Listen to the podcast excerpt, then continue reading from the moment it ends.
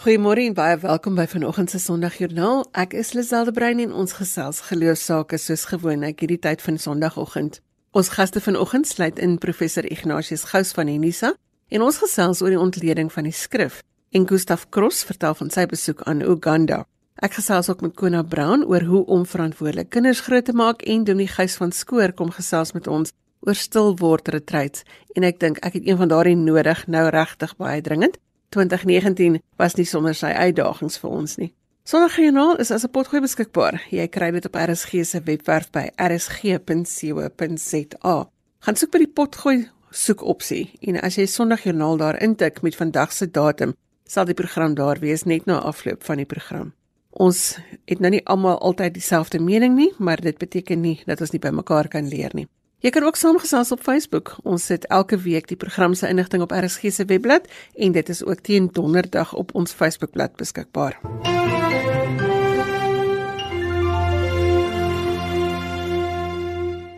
Professor Ignatius Gous is van Unisa en ons gesels vanoggend 'n bietjie oor die Bybelinterpretasie sien dit dat dit in die nuusmedia is daar hoe mense die Bybel interpreteer. Goeiemôre professor. Goeiemôre. Baie dankie dat jy bereid is om hierdie onderwerp met ons aan te pak vanoggend. Daar is soveel sieninge daaroor.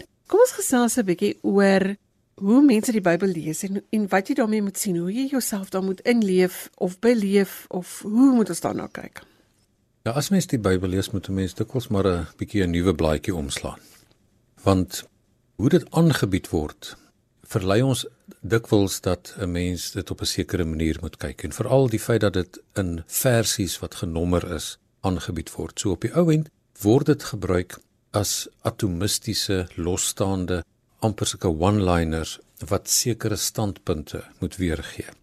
En dan verloor 'n mens werklik die feit dat dit 'n verhaal is wat 'n samehangende geheel het wat op die ou end 'n lewenswerklikheid weerspieël, wat 'n sekere tipe van vraag wat die mense gehad het, wat dit aanspreek, wat 'n uh, werklik iets in 'n situasie was wat sin gemaak het. En as 'n mens nie die geheel raak sien nie en respek het daarvoor nie, dan beteken dit 'n mens gaan dit misverstaan. En respek is vir my verskriklik belangrik. Jy weet as ek die Bybel vat en sê, maar luister, my standpunt is dit en kom help my om my standpunt beter te maak en sterker te maak, dan het ek nie respek vir die Bybel nie. As ek wil geluister daarna en sê, goed, kom ek hoor wat daar gesê is, wat toegesê is, en van daar af praat ons, dan beteken dit 'n mens hoor wat hy sê.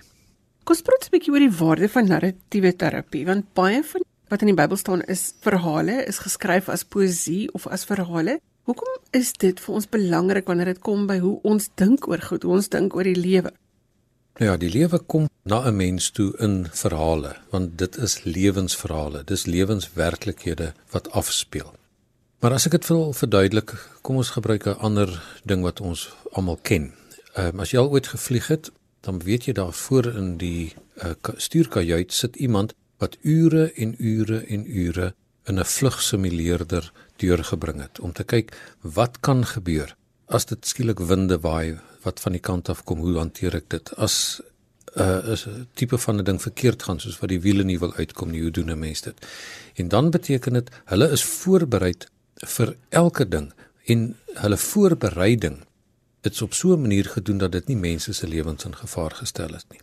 Nou as 'n mens enige storie, of dit nou die Bybel is of dit 'n gedig is wat jy lees of dit 'n storieboek is wat jy lees, dit word op die ou end 'n lewenssimuleerder. Dat mense het hierdie ding vertel om te wys hoe hulle deur 'n sekere ding gegaan het, 'n sekere ervaring en sekere uitdagings die hoofgebied het. En as 'n mens dit so daarna kyk, dan beteken dit uh, nou word die Bybel nie iets wat moet bewys word nie of wat ek gebruik om 'n standpunt van my te bewys nie. Ek kry nou kans om in iemand anders se vel in te klim, amper soos 'n avatar, waar ek gaan kyk hoe het dit gevoel om hierdie ding te beleef sonder dat ek noodwendig self die eie pyn daarvan moet gaan. En dit is op die ou end word dit 'n verskriklike verrykende ervaring, want ek kan sien as iemand sê net maar dinge beleef het soos kom ons dink aan die boek Job. Iemand wat dinge beleef wat hulle voel onregverdig is, waar hulle gevoel het maar hier is iets gebeur, ek het dit nie voldoen nie. Ek het dan eintlik so goed probeer leef en kyk wat nou gebeur en uh alles gaan verkeerd. Hoe hanteer 'n mens dit? En die interessante was as mens nou maar oor Job moet praat, is dat op die ou end was daar verskillende karakters daarin. En dit is ook deel van lees is dat jy kan soms voel kom het, kom ek volg Job en ek kyk hoe hy is en hoe sou ek gevoel het as hierdie dinge gebeur het. Maar jy kan ook jou inleef in die vriende se sien hulle want hulle daar by hom kom sit met die doel om vir hom te verduidelik maar Job jy was verkeerd as jy nou maar net jou ou sondetjies bely wat jy van niemand van ons vertel het nie dan uh, gaan al die dinge regkom en as jy mens so daarna kyk dan kan jy sien maar hierdie storie is eintlik oor 'n heeltemal 'n groter saak dit gaan oor hoe 'n mens die werklikheid sien in terme van wat voorspelbaar is, uh wat God se rol is in die uh tipe van belewennisse van mense. En dan kan 'n mens op die ou end ook sê, nou maar goed, kom ek volg God se lyn. En wat het hy gesê? En hy het op die ou end vir beide die Job en die vriende gesê, luister, almal van julle verstaan my verkeerd. Ek is iemand wat bo hierdie dinge staan en hy gebruik die natuur en hy gebruik al sulke dinge en hy sê vir hulle as sulke dinge met jou gebeur weet ek is daar ek is voorspelbaar uh, ek gee om. Dit is nie 'n tipe van 'n aftik van boksies wat sê as jy dit gedoen het kry jy dit en as jy dat gedoen het kry jy dat nie. En dan begin 'n mens hierdie ding sien van dat dit vir my help om die lewe te hanteer As jy praat van Job dan kom die woord integriteit by my op want ek dink jou eie integriteit bepaal dan nou ook hoe jou lewensverhaal gaan afspeel. Kan ons 'n bietjie ietsie sê oor integriteit en hoe jy met die Bybel omgaan met integriteit? Wel weer eens om om te gaan met integriteit beteken dit ek moet 'n wye visie hê. Ek moet nie 'n atomistiese visie hê wat versie vir versie vir versie gaan nie. En uh, as ons weer eens na die boek Job praat, dit is 'n boek wat geskryf is in die wysheidstyd, want dit is 'n wysheidsboek waar die mense eers gedink het as jy of daar's 'n noue samehang tussen dit wat jy doen en dit wat jy beleef daarna. En dit is dit is eintlik nogal 'n baie natuurlike manier van leef uh dat as 'n mens min of meer op die regte pad loop, dan gaan daar sekere dinge gebeur en andersom.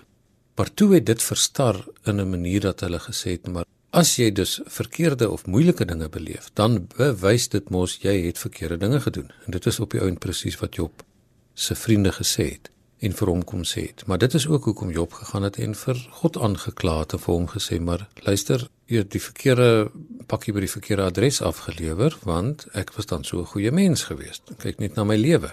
En dit is hoekom hy op die oomblik moes kom sê het, maar wag net so 'n bietjie, beide van julle is verkeerd. Ek staan bo al julle denke oor my. En dit is waar die integriteit kom. 'n Mens moet 'n breë visie hê, jy moet respek hê en jy moet kan sê nou maar goed kom ek gaan luister eers daar wat gesê is en ek verstaan wat dit gesê is voordat ek interpretasies maak wat dis baie finaal hieroor is want anderster doen ons presies soos die mense binne die karakters binne in die boek waaroor hulle op die ouend oor die vingers getik is As ons met saamvat Ignatius net om nie almal vir ons kwaad te maak nie hoe moet ons dink oor die Bybel en dit moet jy nou vir my in 1 minuut saamvat gaan dit moontlik wees Kom ons sê, as 'n mens die Bybel gebruik, kan jy dit met verskillende doelstellings en doelwitte gebruik.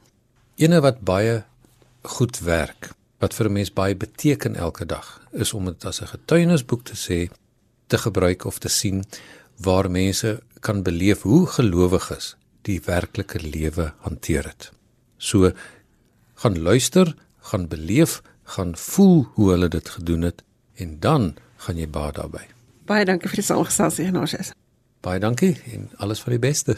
Ons almal beleef dinge verskillend, maar dit beteken weer eens nie dat ons nie by mekaar kan leer nie. Gaan maak gerus 'n draai op RSG se webblad by rsg.co.za vir inligting oor vandag se gaste en onderwerpe. Koena Brown is bekend as mevrou Verenigde Nasies 2012 en 2013 En vanoggend gesels ons sommer net oor ma wees en watter rol geloof speel om met jou kinders groot te kry. Goeiemôre Kona. Môre, môre Lisa. Baie dankie dat jy by ons in die ateljee kom kuier vanoggend. Vertel net eers vir ons van jou gesin.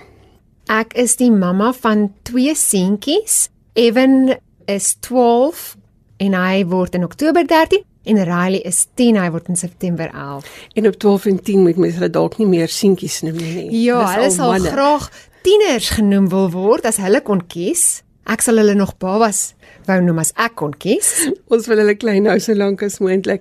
Jy blog gereeld oor ma wees. Kom dit vir jou natuurlik? Ma wees kom beslis nie vir my natuurlik nie. Ek het eintlik vir my man gesê toe ons getrou het, okay, ons gaan nie enige kinders hê nie. Ek het my my klein, my jongste broer en my jongste sussie amper alleen grootgemaak en ek het gevoel nee, ek het my deel gedoen. Ek het die wêreld 'n beter plek gemaak. As jy my broer en my sussie ken, sal jy met my saamstem. En my man, hy kan nogals goed onderhandel. Hy het gesê nee, kom, ons gaan ten minste 2. En ja, ek dink die die blogs het eintlik gekom uit my eie sukkel met ma wees en van die uitdagings wat daarmee saamkom. Wat is van hierdie uitdagings en hoe oorkom jy hulle? Ek het gedink as ek kinders het, dan sal dit daar sal net eers gaan iets in my aangaan en ek gaan weet hoe. En ja, ek het dit nie so ervaar nie en ek is eintlik iemand wat goed analiseer en ek het probeer verstaan, hoe kan ek vir hierdie kinders die beste gee? Hoe kan ek hulle maak opgewasse vir die lewe? Hoe kan ek 'n fondasie van geloof in hulle sit? En daai goed, niemand sê vir jou hoe nie. So dit was eintlik uit daai worsteling wat ek begin skryf het. Wanneer het jou kinders vir jou begin mens word? Ek sou sê hier van graad 1, graad 2 af begin hulle anders na die wêreld kyk en teen graad 3 vra hulle vir jou vra wat jy nie jy het nog nooit eens gedink hoe jy gaan vir 'n kind 'n ding verduidelik nie en dan kom daai vraag na jou kant toe. Ja, ek dink die oomblik wanneer hulle uit hulle huis uit kyk na die skoolmaatjies en na die wêreld rondom hulle en die oomblik as hulle kan lees. O nee, jene, en hulle kan 'n lamppaal lees, dan dan het jy 'n ander uitdaging voor jou. En vandag sit ons nou nogal met die probleem van internet. Hulle het soveel toegang tot die internet. Hoe voel jy daaroor dat kinders vrye toegang moet hê om te kan Google net wat hulle wil? Ja, ek moet sê my kinders sal sê ek is argaïs. Hulle het nie fone nie en ek ek is nog redelik streng oor hoeveel skerms hulle na kan kyk en wat hulle na mag kyk. Ek dink dit is baie belangrik nie noodwendig dat ons ons kinders weg wil hou van 'n ding af nie, Maar ons moet daai hekkies na elke volgende vlak toe. Ons moet daai hekkies verskriklik versigtig oopmaak en jou kind moet opgewasse wees. Anders het jy 'n weerlose kind in 'n situasie wat hy nie kan hanteer nie en dan eintlik maak jy skoon na die tyd. Dan jy nou 'n probleem wat jy moet oplos. Ek sou sê rus die kind toe, dan maak jy die hek oop na die volgende vlak toe. En dit is vir my baie belangrik om vir ma's en pa's en ouers en versorgers en oumas en oupas te sê om teenwoordig te wees in daai kind se lewe. Nee, ons kan hulle nie net loslaat. Ja, ek dink die intensie is so belangrik. Ouers moenie net dink al hierdie goeders gaan van self gebeur nie. Ek dink dit is waar my worsteling vandaan gekom het is ek wou 'n sekere soort kind hê. Ek wil graag 'n kind hê wat vriendelik is en liefdevol en goedhartig is en getrou is, maar daai waardes kom nie van self vir kinders nie. Ons moet in ons alledaagse tyd saam met hulle, ons moet hulle daai gereedskap gee. So dit is ook hoekom ek begin skryf het oor dit. Kom ons praat 'n bietjie oor geloof, die rol wat geloof speel in hoe jy jou kinders grootmaak. So ek dink die Here gee vir ons 'n mandaat in Deuteronomium 6 dat ons vir ons kinders oor die Here sal vertel en ons sal dit doen wanneer ons opstaan en wanneer ons gaan slaap en wanneer ons loop in die pad en wanneer ons sit aan die tafel en dit ek sê altyd vir ouers dit is 'n alledaagse mandaat van aksie alledaagse aksies. Ek dink ouers voel partykeer so 'n bietjie oorweldig deur hierdie idee van ons gaan nou Bybelstudie hou. Ek sê altyd vir mense, jy wil nie 'n teoloog grootmaak nie. Jy wil 'n geestelike kampioen grootmaak. Jou kind het ander tipe gereedskap nodig. Hy moenie die antwoorde weet. Hy hoef nie noodwendig te weet wat die boeke van die Bybel is nie, maar hy moet weet wie die God van die Bybel is. So dis daai alledaagse aksies en geselsies. En hoe begin jy met hulle? Ek het gevind nogal dit is baie moeilik vir hulle om by daai punt te kom waar hulle vir jou wil sê, mamma, ek wil nie glo soos wat jy glo nie of ek voel nie soos wat jy hieroor voel nie. Is dit vir jou maklik om met jou seuns veral hierdie geselsies aan te knoop. Hoe berei jy die tafel om te kan sê kom ons hê hierdie gesprek oor die Bybel of oor Jesus of oor wat ook al.